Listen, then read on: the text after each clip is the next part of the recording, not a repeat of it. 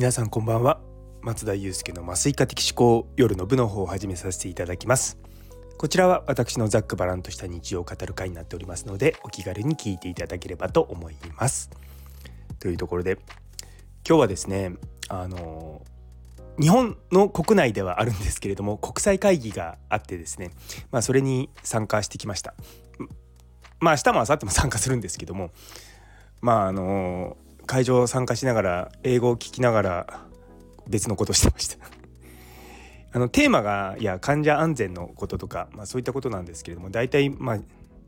僕のこう興味があるのはですねプレゼンテーションがうまいものを聞きたいと思って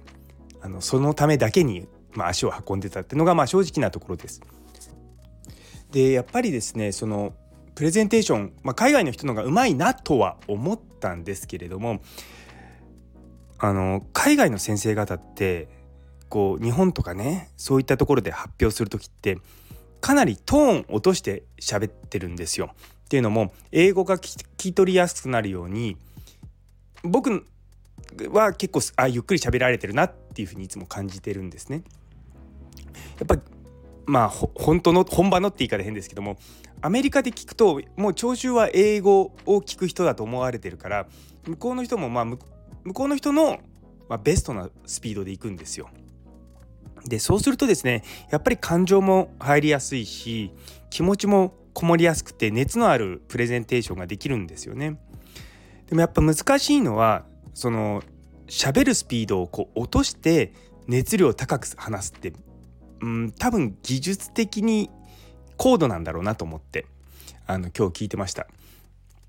一人アメリカの麻酔科学会の元会長みたいな女性の先生のプレゼンテーションはあいいなとは最初ちょっと思ったんですけど途中からトーンダウンしてきたりとかうーんやっぱりこう聴衆の反応がないとかうんそういったものがあるから、まあ、難しいのかもしれないなと思ってました。やっぱりいいプレゼンテーションを作るにはですね実は聴衆の反応ってめちゃめちゃ重要なんですよ。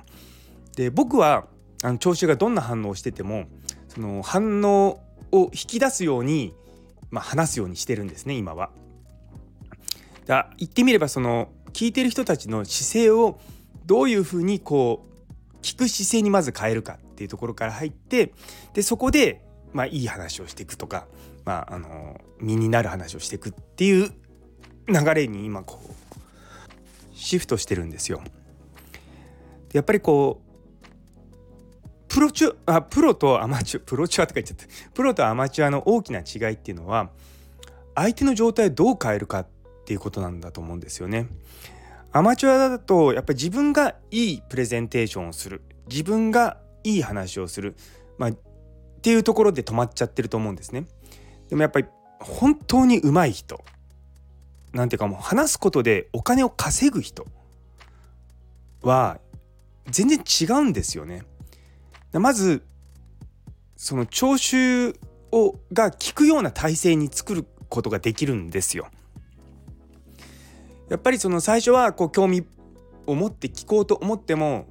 やっぱ話が眠くなってくるっていうのはうんやっぱこう話し方が難しいというよりも届け方その情報の届け方がいまいちなのかなと思うことはあります。皆さん内容は素晴らしいと思うんですけれどもでもその内容の素晴らしさはやっぱり聞いてる側のこう注意とか興味とかそういったものに依存するんですよね。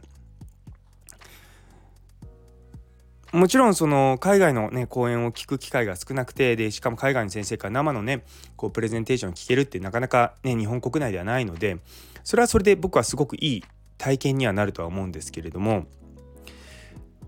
まあ、若干こう向こうの人たちのこのテンションの上がってなさっぷりが僕は見てて伝わってきちゃいました。うんちょっともったいないなっていうのはあの双方の面でね思いましたね。うん、だからまあもうちょっとねこう聞いてる側も食い入るように聞くとかちゃんともっと質問を活発にするとかそういったことがないとですねあの話してる側もどんどんこうテンションが下がってしまうのでやっぱこう聞く力を上げていく必要もあるんじゃないかなと思いました。というところで、えー、最後まで聞いてくださってありがとうございます。今日という一日が皆様にとって素敵な一日になりますように。それではまた明日。